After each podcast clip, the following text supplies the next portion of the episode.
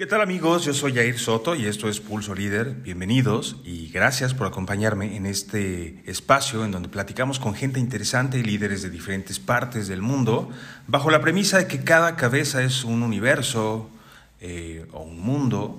Bueno, pues este es el espacio en donde podemos conocer ese universo de ideas, de situaciones, de historias, de adversidades, eh, de éxitos que conforman a estas personas, repito, interesantes o a gente que considero que ha hecho una, contribución importante en su rol de, de, líder. Y bueno, el día de hoy platicamos con una mujer súper, súper interesante. Ella es Claudia Márquez, recientemente la directora, CEO o presidenta de la marca Hyundai, eh, una marca coreana, una marca de vehículos coreanos eh, y estuvo padrísima la plática, la verdad es que yo no, yo no me esperaba lo que me platicó sobre su contexto, sobre su niñez, sobre la forma en que sus papás veían el tema de trabajar o no y cómo ella lo fue abordando, el, el poder personal que se dio a través de esa situación. Y de ahí súper interesante cómo, cómo es que se va dando su vida, porque al mismo tiempo que es una mujer súper independiente, eh, a mí me deja ver en esta charla que es una mujer también con, con unos valores eh, muy lindos en cuanto a la, a la, importancia que le da a la familia, al equilibrio que, que mantiene, eh, parte muy importante lo que nos comparte también sobre el, la relación que lleva con su esposo, el apoyo que tienen, lo importante que es esto para poder realmente crecer. Y pues no les digo más, los dejo con el episodio, espero que lo disfruten mucho y muchas gracias por acompañarme.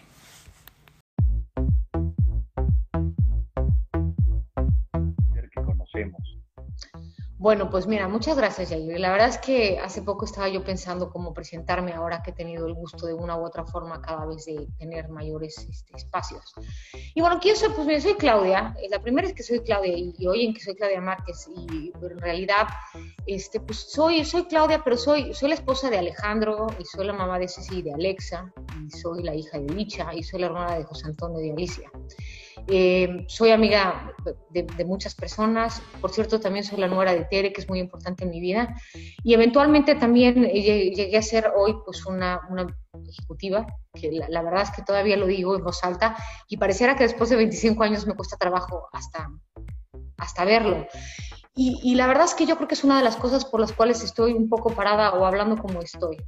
Yo empiezo a trabajar en la industria automotriz no porque me gusten los coches, este, no porque diga, guau, algún día quiero, eh, tampoco porque pensaba seriamente en aquel entonces que yo quería hacer una super carrera. Yo la, realidad es que ni siquiera tenía pensado o considerado trabajar seriamente en una super carrera. Yo iba a trabajar un ratito, luego eventualmente me iba a casar con un hombre que ojalá saliera bueno, eh, tuviera hijos y me iba a ir a mi casa, porque eso es lo que vi en mi casa y eso es lo que me enseñaron. Y eso es lo que yo pensaba que me iba a hacer feliz, ¿no? Y probablemente me hubiera hecho feliz, pero la verdad es que no tuve ni margen porque no llegó. Empiezo a trabajar pues porque me aburro, soy una persona inquieta, me gusta hacer cosas todo el tiempo eh, y me aburro y entonces le digo a mi papá que quiero trabajar y mi papá me dice, ¿para qué voy a trabajar? Y yo le digo que pues, porque quiero saber qué se siente. O sea, imagínate los tiempos. Estoy hablando de, de un papá además eh, lindísimo este, que eventualmente tuve, en, en, su forma natural de aquel entonces, en, en, en una familia de clase media en México.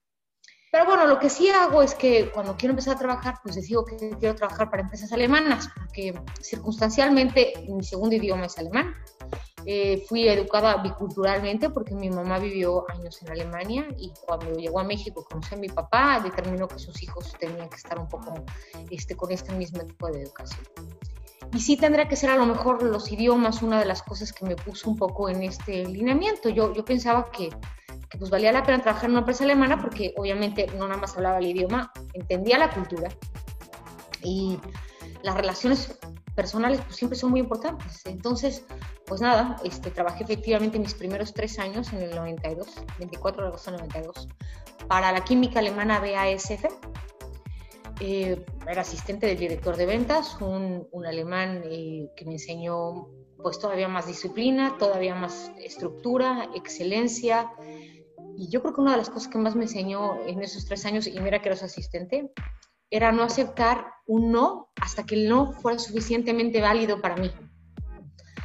Y bueno, yo estaba muy joven, eh, en realidad de, traté de, de, absorber tanto como pudiera pero, pero sobre todo el primer año me di cuenta que eso de trabajar un ratito y así mientras me casaba y demás, probablemente no era tanto para mí. Porque me, me gustó la independencia, me gustó sentarme en una oficina y mira que pues tenía yo mi oficina, había un teléfono y me sentí importante y me dio pues, poder personal en, en, un sentimiento de emoción difícil de explicar que, que me hizo pensar que no quería trabajar un ratito, que quería trabajar un poco más allá de un ratito.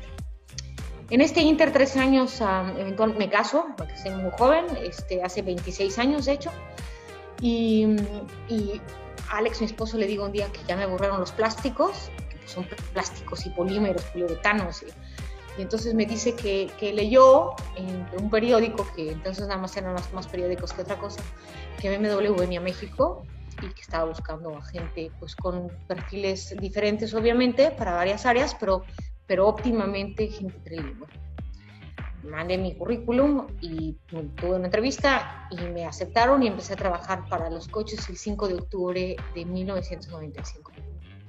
Trabajé 17 años para BMW.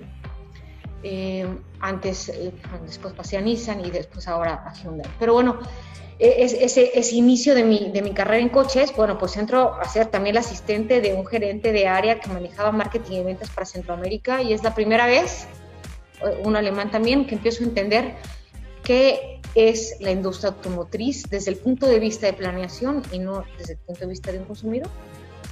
Y pues me pareció impresionante, me, me divirtió, me llenó de emoción. Y bueno, pues seguramente eh, tanto así fue que pues pasaron bueno, 17 años, tuve en en mi Inter a mis dos hijas y después eh, fui a Nissan 8 años y ahora este último año trabajando para Hyundai Motor de México no deje de, no deje de trabajar. ¿La quiero trabajar un ratito? Pues no dejo de trabajar ni, ni, ni siquiera cuando tuve mis niñas. A las dos a, estuve algunos meses en casa, pero siempre, siempre con, con, el ojo en la oficina también. Qué padre, Claudia. Gracias por compartirlo, de verdad. Es, es muy, muy interesante. Y claro, ¿no? Luego pasan, pasan muchos años y cada vez tienes la oportunidad de ver el negocio desde otro punto de vista, ¿no? Yo pues empecé de asistente, eventualmente dejé de asistente, en algún momento entré a producto, precio, incentivos, comunicación, marketing, ventas, distribución, planeación, estrategia. Cada, entonces vas, no, vas subiendo, vas subiendo, vas tomando más, más, más, más, y entonces vas logrando esa visión estratégica tan importante para alguien, que es poder tener la capacidad de conectar cada uno de los puntos para, para tomar en consideración y obviamente eh, lograr una, eh, no nada más la definición de la estrategia, que es muy importante, pero todavía más, una vez que lo haces, es la ejecución. Y bueno, es que te digo, yo no, no pensaría hacer otra cosa que no sean coches. Y además de la estrategia, ¿cuáles son para ti los tres factores fundamentales para ganar en este juego? Eh, pues mira, eh, factores fundamentales, tienes que ser congruente, consistente, fuerte y tienes que no tener miedo. La, la, la, la, industria, y ahorita a lo mejor voy a hablar un poco en términos generales, más que industria automotriz, eh, cualquier corporativo en el que uno trabaja grande es, eh, te puede impresionar mucho, en realidad es intimidad, diría, y, y, mucho más, pues en la, en la, medida que vas empezando en tu carrera, ¿no? donde no, no, no, sabes, no sabes mucho por dónde moverte, donde a veces este, cuestionas o dudas tú mismo de algún pensamiento que puedas tener, que, que a lo mejor no dices en voz alta, porque, pues porque no estás seguro que tienes la razón y tienes miedo a equivocarte. Yo, yo creo que una de las cosas que a mí me ayudó, por lo menos los primeros cinco años muy fuerte en mi carrera, después siguió, pero ya estaba en una plataforma distinta, fue que siempre pensé que nunca tenía nada que perder. Que estaba trabajando en una, en una industria que me apasionaba brutalmente con toda mi, mi, cabeza, mi atención, mi disciplina, y que si yo creía que algo no debía de ser, lo debía decir, y lo debía de hacer bien, costara lo que costara. Y, y probablemente siendo el camino no el fácil, eh, sino el difícil. No, no comprometer tu, tu, ética y tu corazón en lo que crees que está bien. Eh, yo creo que es una de las cosas que más me, más me ha ayudado y, mira, ahora lo aplico ya en tiempo mucho después, en donde es una plataforma distinta porque tienes una posición fuerte, suficientemente alta para, para, animarte ¿no? Ah, para no tener tanto nerviosismo, aunque las decisiones a lo mejor sean de impactos de mucho más dinero que antes. Pero, pero la realidad es que siempre busqué ser excelente en lo que yo creía que estaba bien. Y, claro que buscaba y preguntaba y llegaba a una conclusión y, pues siempre fui un poco brava en mi approach en el sentido positivo de decir, bueno, discutámoslo, ¿no? Porque no porque tengas una posición más alta o no porque seas el dueño de una agencia, ¿no? Yo me acuerdo en aquel entonces eh, mis, mis, grandes discusiones cuando estaba en distribución, que era una rechamaca, porque hablaba con los dueños de las agencias porque teníamos que eh, llegar a ciertos acuerdos y no querían, y, y claro, yo era la chamaca y estos eran los dueños. Pero bueno, siempre busqué los argumentos contundentes para que no tuvieran, no tuvieran que discutirlo. Y bueno, pues que, me, me, daba nervio, pues claro que me daba nervio, ¿no? Pero, pero pues, lo que quiero decir es, hay que hay que ser valiente, hay, que atreverse, ¿no? Hay que, hay que, prepararse muy bien porque no puedes ir ahí a lo loco, ¿no? Y, atreverse a decir lo, que crees que es correcto. Yo creo que esa es una de las cosas que a mí me más, me, más me ayuda. Ahora, ese, ese no que te decía ¿no? en, un principio, ¿no? Bueno, no, no, se puede, ¿por qué no se puede? Es que nunca se ha hecho así, bueno, pues este, ¿por qué no se ha hecho así? ¿Y por qué no podemos hacer diferente? ¿Y funcionaba antes? ¿Y cómo funciona ahora? Cada vez, por más que llegues a, a, un nivel más alto de, de un resultado del objetivo que quieres siendo correcto, siempre tienes margen de un mejor. Entonces, digo, con, con, de verdad positivismo y motivaciones, ¿qué nos falta? ¿Qué tenemos que hacer? Entonces ese cuestionamiento todo el tiempo. Em, ya te dije muchas cosas y no eran tres, pero, pero, bueno, es, difícil decirlo en tres palabras. Ah. Muchas gracias lo que estás diciendo. No escuchar las voces de gente que está alrededor, puedes encontrar muchas negativas. Entonces yo, yo lo que ubico, lo que me has dicho es, tú veías hacia el interior y tú creías en ti y, y te has sobrepuesto en todo este proceso eh, internamente, ¿no? Y, ese, y eso para mí es también el escuchar la intuición, ¿verdad? Lo, lo entiendes bien, ya, y eso es bien importante, sobre todo para las nuevas generaciones y para la gente que está empezando. Eh, porque en términos de preparación, pues mucha gente tenemos la, la, posibilidad de prepararte técnicamente, ¿no? A través de, obviamente, universidad, lectura y demás. Pero la actitud y la forma, esa, e, e, esa no, esa la determinas tú y esa te hace diferente. Entonces, e, efectivamente, bien lo dices, la, la, forma y la postura es la, muy importante y, y, eso y es un momento de una confusión bien complicada porque cuando estás empezando, pues todavía no tienes la, seguridad tan fuerte de lo que estás diciendo. ¿Por qué? Pues porque estás aprendiendo también mientras estás trabajando, te estás desarrollando. O sea, todavía no eres un experto en lo que haces, ¿no? Estás tratando de entender para lograr esa, no, esa suficiente seguridad de conocimiento que te ayude a sentirte más fuerte cada vez que pones una postura en la mesa. Entonces es complicado, pero, pero también es el tiempo en donde puedes empezar a sobresalir en esta, en esta carrera en donde hay muchísima gente que, que quiere lo mismo. Y pues es lo que les, les recomendaría, ¿no? Que, que, en principio, eh, claro, traten de buscar esa seguridad de eso que están haciendo ¿no? y, y, hablar. Hablar es muy importante, dar tu opinión es muy importante. No tienes que perder, porque además en su mayoría no lo decides tú en, en ese momento, cualquier tema de que estés hablando, pero sí puedes poner una postura en la mesa. ¿Y qué es para Claudia el éxito y cómo lo, lo consigues? ¿Cómo lo defines y cómo lo consigues y lo mantienes? Mira, esto es algo que traigo yo de niña y luego extrapolé al trabajo, pero para mí el éxito, que, de verdad me, motiva enormemente, no es no cuando me han dado una promoción o cuando un jefe llega y me dice que lo hago muy bien o cuando un distribuidor me dice wow o cuando cuando alrededor de lo que estoy haciendo la gente ni siquiera me lo dice, pero lo dice y lo sé. Claudia es buenísima en la clase.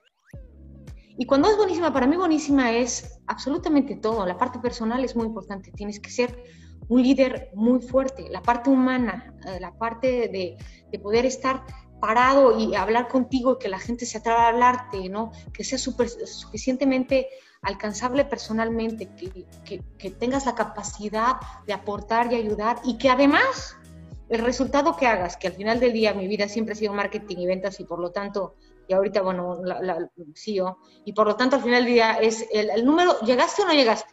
Y ganaste el dinero que tenés que ganar o no lo llegaste. Y llegaste a ser que tenías que llegar o no lo llegaste. Y el dealer hizo o no hizo. Bueno, eso es muy evidente al final del día, son números. Pero que alguien diga, es muy buena en lo que hace, en todo, no, la expresión de la palabra, a, mí, eso es.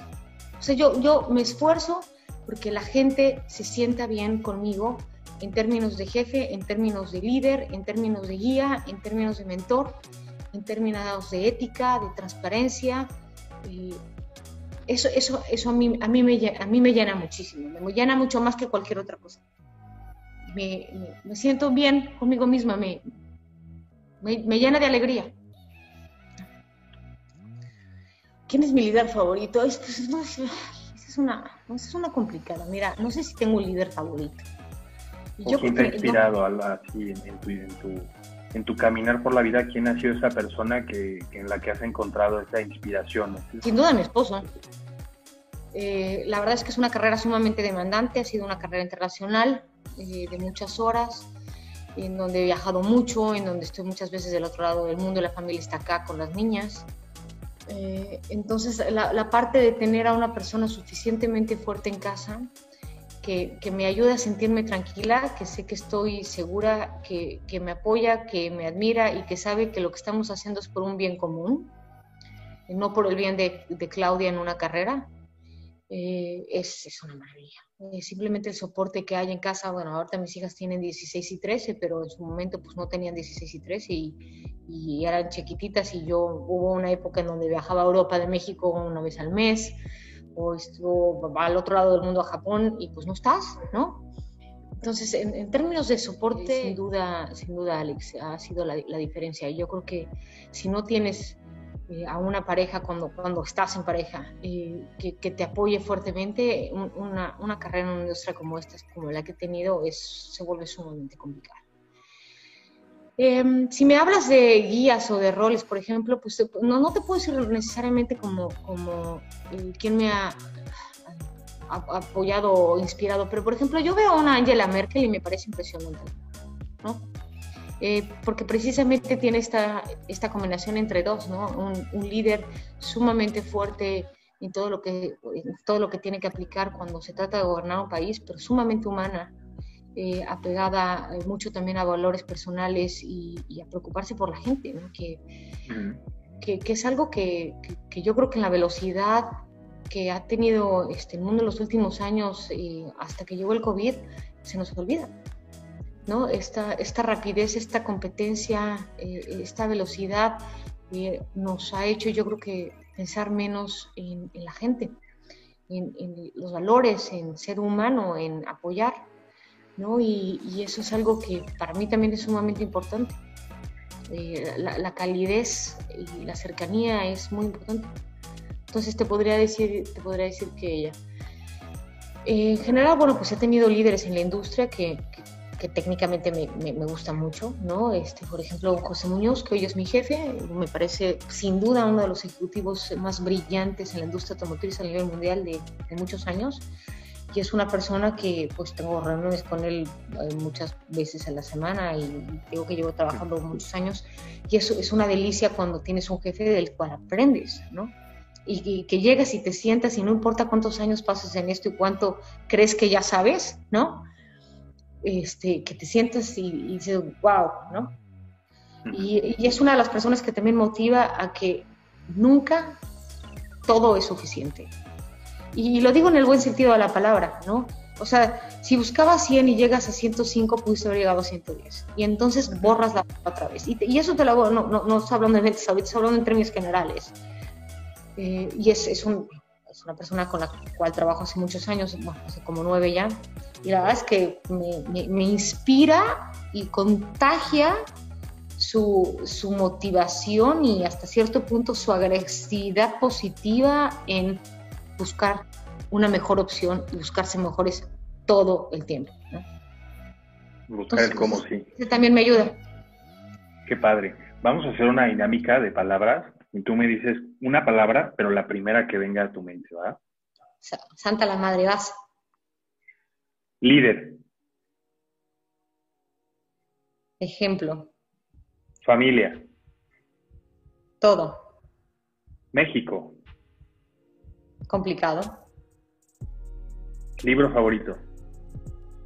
Ay, me gustan mucho las biografías. Yo soy de biografías. Y la última que leí que me gustó mucho fue la de Michelle Obama. Yo no, me, gusta leer de, gente eh, más que. ¿Qué es lo que más te ha impactado de Michelle Obama?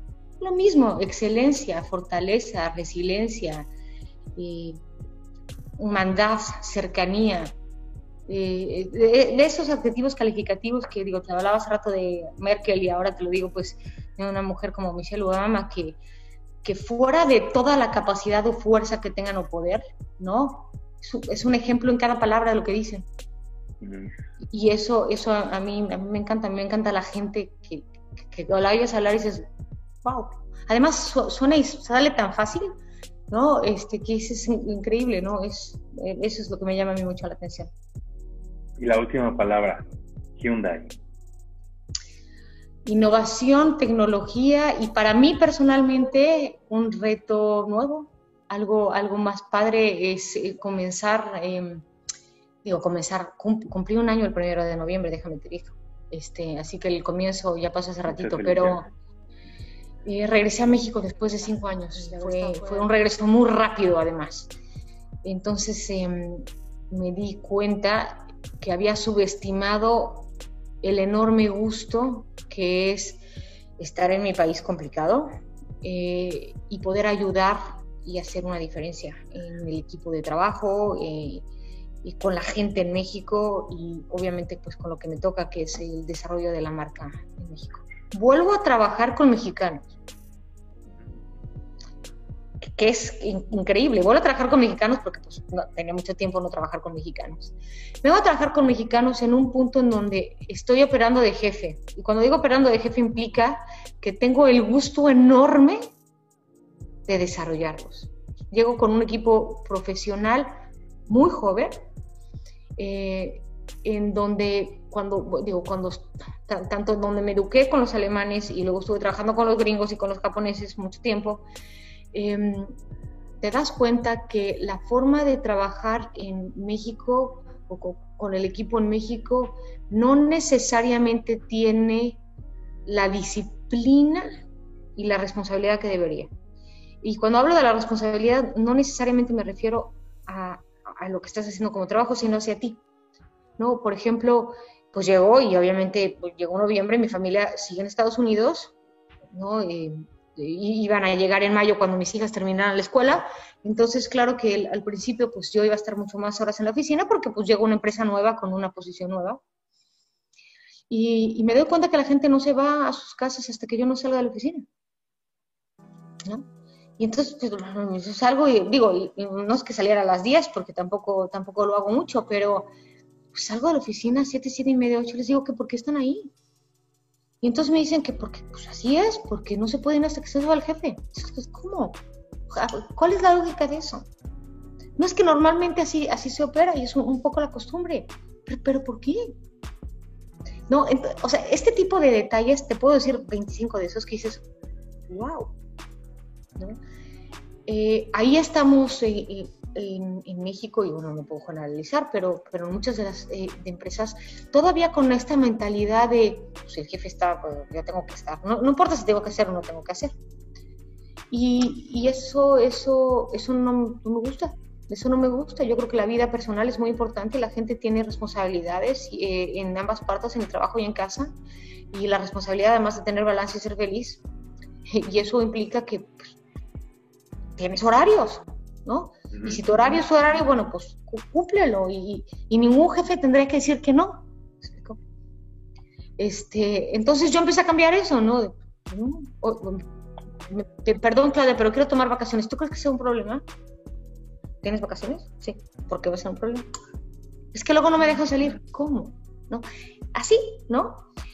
Y luego, en la parte técnica, pues la verdad es que es que está padrísimo porque es un equipo chiquito, más, más chiquito del que tenía anteriormente, aunque la función sea más grande, y eso me implica tener mucho más contacto de calidad con la gente y entonces le puedo ayudar más, puedo, puedo, puedo dirigir enseñando más. y, y, es, y, es, mi gente, y es, es mi gente, que hace mucho tiempo no hablaba en mi idioma, con gente como yo, ¿no? que tiene una expectativa como yo. Entonces, saber que tienes la posibilidad de mover eso es, es, delicioso, se me había olvidado. Me la pasaba yo a nivel aquí vicepresidentes hablando en inglés con gente de todo el mundo en donde el ambiente ya es sumamente agresivo, ¿no? Y, y, ahora tengo la chance de estar con mi gente y ayudar y apoyar a que sean mejores, ¿no? Ya que aprenden y a que se desarrollen y eso, eso fue padrísimo. O eso es padrísimo.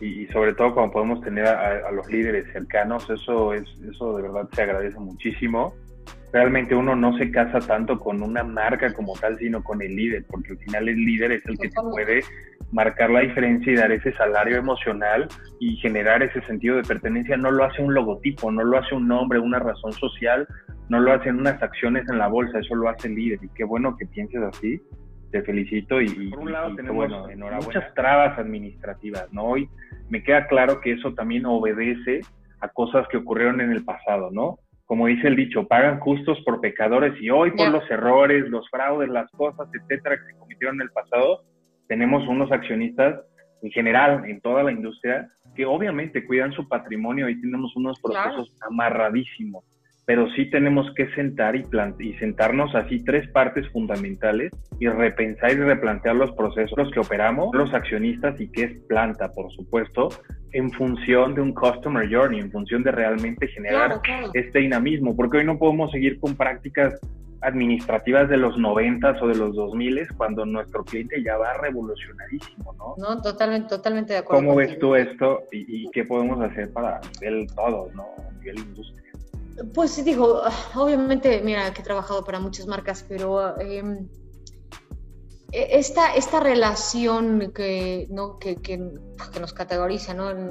planta y, distribuidores, al final del día somos socios y los socios tenemos ese, diferentes responsabilidades. ¿no? Yo siempre digo que las plantas, pues tú tienes la responsabilidad de traer la marca, traer el producto correcto, con el precio correcto, con los incentivos correctos, con la comercialización, con el marketing correcto, y tu distribuidor tiene responsabilidad de no ejecutar las estrategias de venta y trato al cliente eh, lo mejor posible. Punto. Uh -huh.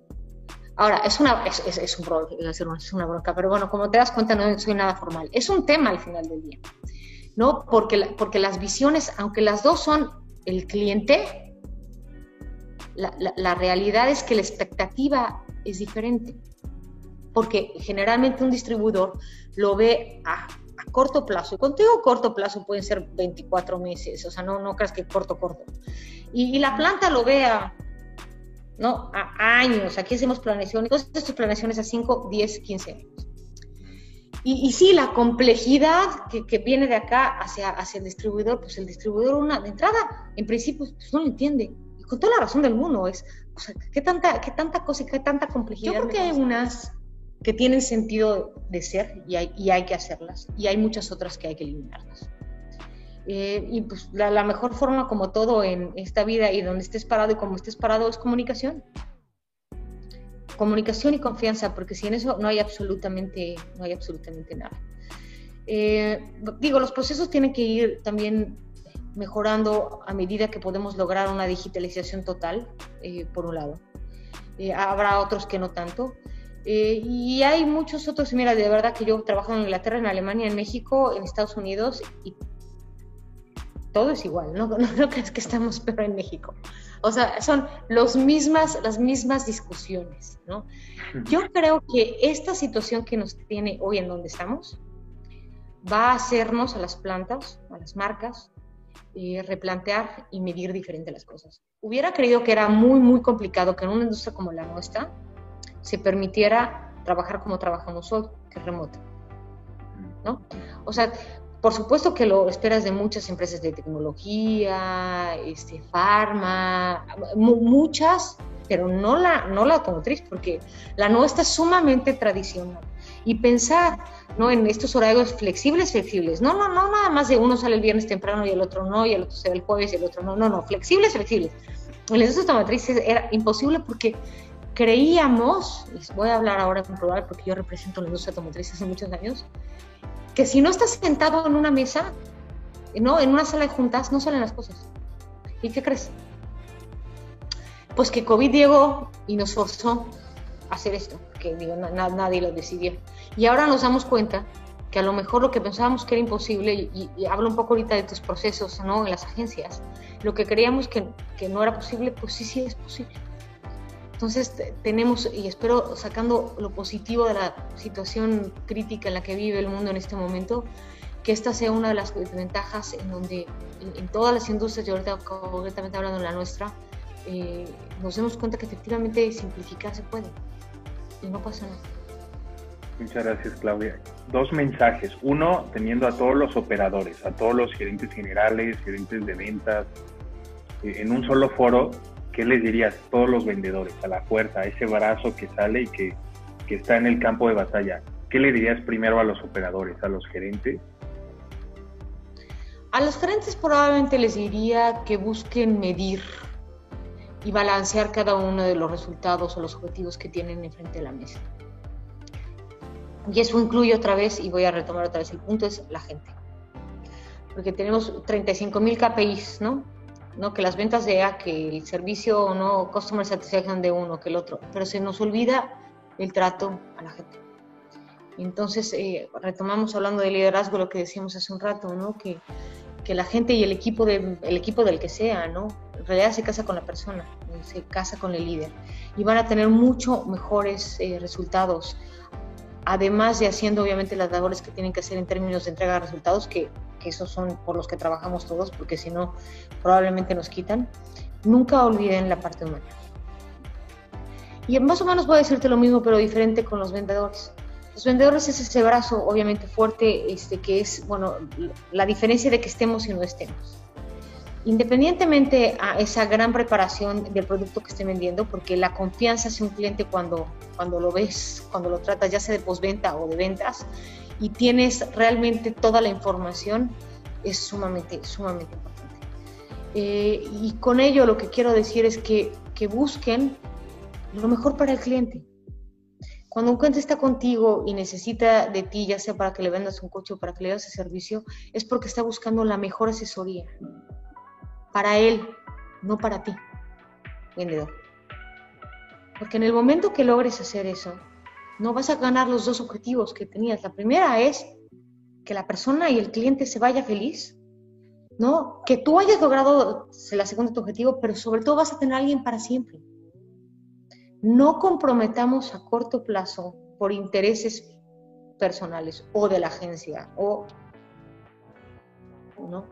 Eh, un cliente, no, la lealtad es todo. La confianza y la lealtad es todo.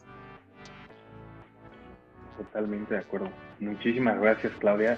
Gracias por tu tiempo, gracias por, por participar. No sé cómo te has sentido en esta en este foro, en esta plática, en Pulso Libre? Pues me he sentido muy bien, muy contenta porque me estás preguntando de todo menos de lo que hago, lo cual es divertido porque de lo que hago en términos de coches industria y entonces y las ventas y cuándo lanzas y cuánto va a costar y la especialidad técnica, estamos hablando de gente que, que como te das cuenta es una, una de las de las pasiones que tengo y, bueno, el, el, que hoy estén interesados en, en mí y en, en, en, mi opinión, pues todavía me, me causa más emoción y, ¿Y qué te puedo decir? Pues muy, muy contenta. Ah, me hace la tarde, hoy es un día importante, hacer un poco el switch off y hablar, hablar de esos temas, pues te agradezco muchísimo no, gracias el tiempo y, encantada, la verdad que muy, muy feliz de poder estar aquí. Muy bien. Claudia, de verdad, ha sido un honor. A ti, Gracias. Gracias. Un abrazo. Chao. Gracias.